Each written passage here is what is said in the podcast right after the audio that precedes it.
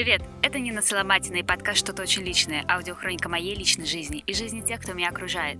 Каждый день я делюсь моментами своей реальности и тем, что случилось с кем-то и почему-то запомнилось мне. Слушайте подкаст «Что-то очень личное» пять дней в неделю, прямо как ваш любимый сериал, только из настоящей жизни. И, боженька, сделай, пожалуйста, так, чтобы никто из знакомых не слушал подкасты. Сегодня такой день для выдохнуть. Денис улетел в Израиль, у этой его умершей родственницы оказалось, что там живет дочь, которая просто не смогла приехать к своей маме, и потом на похороны она тоже не смогла приехать из-за своей болезни.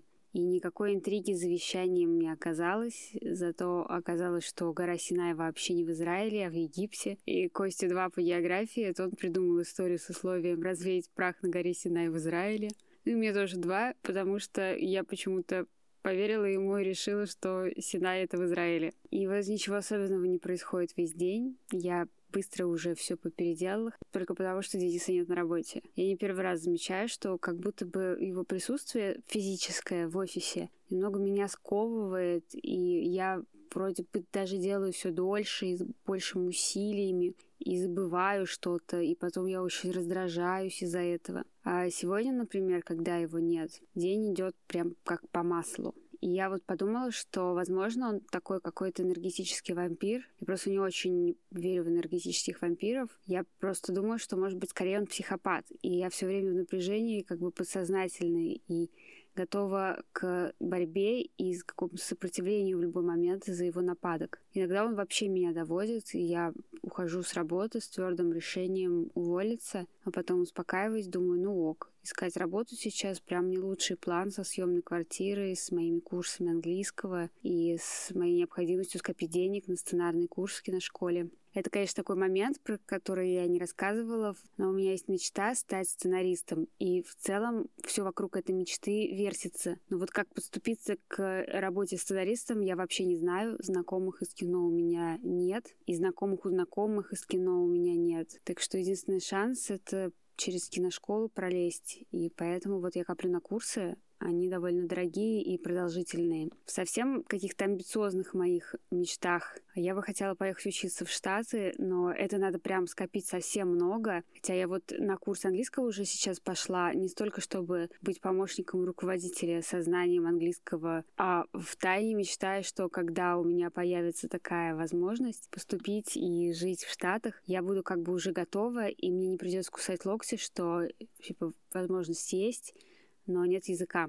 Ну и совсем уже, конечно, заоблачные планы — это научиться писать сценарий на английском языке и работать в Голливуде, например. Но в таких планах я сама просто стесняюсь. Так что работа сейчас — это не то чтобы прям уж такое мое призвание, как бы промежуточное явление. Наверное, если даже я поменяю работу, она будет примерно всегда одинаковая, и начальство, наверное, везде примерно одинаковое. Так что смысла менять и нервничать из-за того, что временно не будет работы, я не вижу. Буду придерживаться своего решения, своего пути. Сейчас я скопила 170 тысяч, и для меня это уже просто дикая куча денег. И мне нужно еще три раза по столько же, чтобы нормально себя чувствовать и посвятить э, все время учебе. Потому что я откладываю каждую копеечку. Ну и чтобы быть хоть более-менее готовой, я смотрю бесплатные лекции в интернете, читаю книжки и телеграм-каналы, которые ведут сценаристы, у которых вышло пробиться в своем деле. Когда есть время, мне приходит что-то в голову, то я стараюсь писать. Сценарии получается пока не очень, но я все равно стараюсь. Записываю заметки в телефон всякие идеи и события и записываю все лекции, которые просматриваю, так, чтобы быть прям уже готовой. Вот.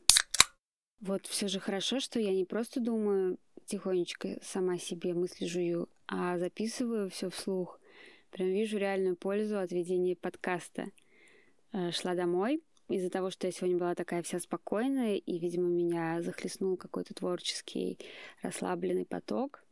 Меня такое охватило зноб радостный написать сценарий фильма. Шла и думала скорее бы добраться до дома, чтобы засесть и написать историю.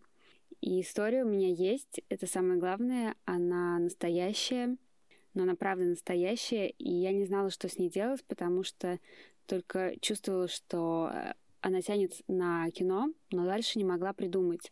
А сегодня, после того, как вот я попала вот в этот поток расслабляющий, меня что-то щелкнуло, и теперь я вот еле бежала до дома, чтобы записать скорее идею, а потом сесть писать сценарий.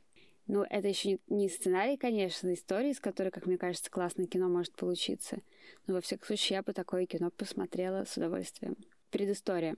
В соседнем офисе сидит редакция какого-то издания, и у них там работает девочка, ее зовут Эмма. И она какой-то кавказской национальности. Я все время путаюсь в этих национальностях и не могу разобрать, но это не одна из самых распространенных. Эмма очень классная, у нее хорошее чувство юмора, мы все время смеемся. Она родилась в Москве, здесь же училась, занималась фигурным катанием все детство профессионально.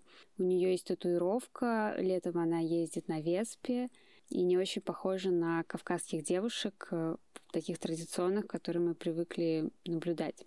И вот прошлой весной она сказала, что пришла домой, там в гости. И родители ее позвали на кухню, она зашла поздороваться с гостями и не очень-то удивилась, потому что гости к ним приезжают довольно часто. Но оказалось, что это не просто гости, а это самые настоящие сваты. Именно бабушка, которая живет в республике, откуда ее родители родом, решила, что московской внучке она засиделась уже в девках, и нужно ее выдать поскорее замуж. И сосватала ее за какого-то парня, который живет в этой их республике. И я тогда так удивилась, типа, как это вообще возможно в 21 веке. Но оказывается, так делают. Прочие традиционные дикости тоже все до сих пор существуют. По сути, если бы Эмин родители не жили в Москве тоже очень долго, и они не были бы уже из обрусевшей такой диаспоры, она бы не смогла ничего поделать, и ей бы пришлось выйти замуж за того, кого ей выбрали. Но у Эмма, у Эммы не настолько традиционная семья. Она отказалась от предложенного жениха, и от нее сразу же отстали, хоть бабушка и была недовольна капризами внучки, и сказала, что она все равно выдаст ее замуж. Я тогда подумала, что история очень крутая. Вот просто бомба в мегаполис в 21 веке со всем, что мы имеем.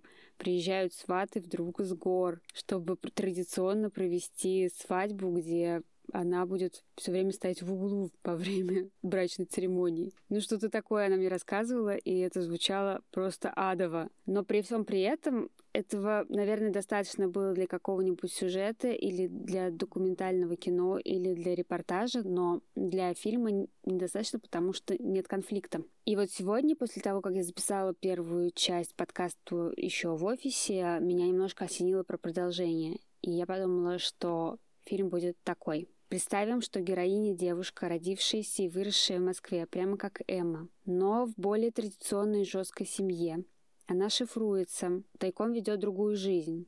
Мечтает о профессии, например, которую не одобряют ее родители. Может быть, она хочет быть актрисой. И, конечно же, актрисой в... ей не дадут никогда стать ни при каких условиях.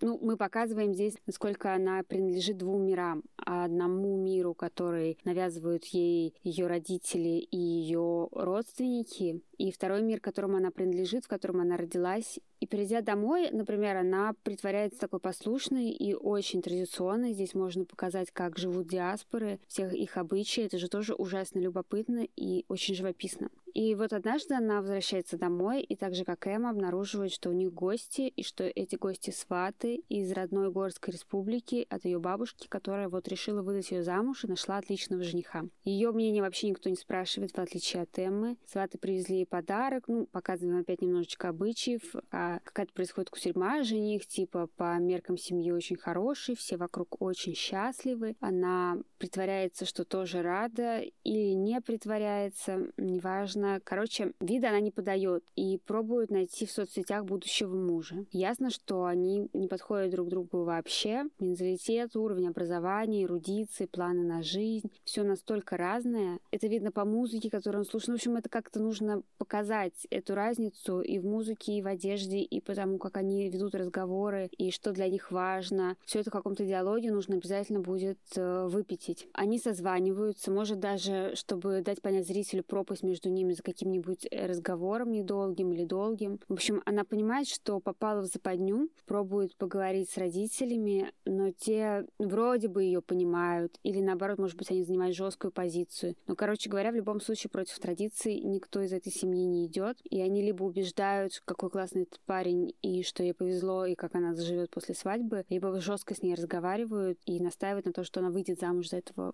молодого человека. И тогда она придумывает план, как избавиться от этого жениха, чтобы он сам от нее отказался. Она решает опорочить себя. И тогда, если все узнают, что она не девственница, жених откажется от нее. От нее откажутся в целом все потенциальные женихи из этой ее маленькой гордой горской республики. И тогда все от нее отстанут, и она заживет спокойно. Ну, вот думаю, может быть, все-таки сделать ее лесбиянкой. Не знаю, или феминисткой, это будет интереснее. Ну и, короче говоря, она придумывает такой план, что она соблазняет режиссером, которому ходит, например, на лекции, или в котором она восхищается, или наоборот, которого ненавидит. Я еще не придумала эту линию. А он такой пораженный ловелас, и для него это вообще ничего не значит перепихнуться с одной из девушек, актрисок или студентов. Или, может быть, наоборот, он весь такой присытившийся от этих актрис, от их дешевых соблазнений и трюков. Но в ней что-то его трогает, может быть какая-то какой-то надрыв, какая-то искренность. Ну и у них случается секс, может быть даже немножко жесткий, типа он ее связывает по ее просьбе. Потом она просто идет в полицию и рассказывает, что он ее изнасиловал. Сюда еще можно вернуть линию про семейную историю режиссера, чтобы у него типа крах был везде и в профессии, и в личной жизни. Ну и в конце показать, что она выходит из этой ситуации вроде бы и победительницей, потому что она освободилась от э, патриархальных оков. Но, с другой стороны, вроде бы она и немножечко виновата, и тоже преступница практически посадила, то чтобы невиновного, но такого вот э, человека, который участвовал в этом по ее плану. Такой коллективный как бы Вайнштейн, который в конце концов ответит за всю индустрию. Ну, может быть, тогда пускай он будет тоже виноват и сядет. Короче, у меня такая идея, идея фильма. Классно, что я завела подкаст, сейчас все проговорила. Мне стало еще более-менее ясно, как это должно выглядеть. И подкаст можно использовать как питчинг где я быстренько рассказываю историю продюсерам, а они должны заинтересоваться или не заинтересоваться. И люди, которые слушают этот подкаст волю случая, давайте как бы вы продюсеры, а я вот вам свое кино рассказала, и вы мне скажете, что думаете, годится или не годится. Так что сейчас я особенно надеюсь на обратную связь, Пишите в комментариях, ставьте оценки. Я так понимаю, что что-то очень личное слушают, и буду продолжать записывать свой поток мыслей. А это была Нина Сломатина. Пока. До завтра.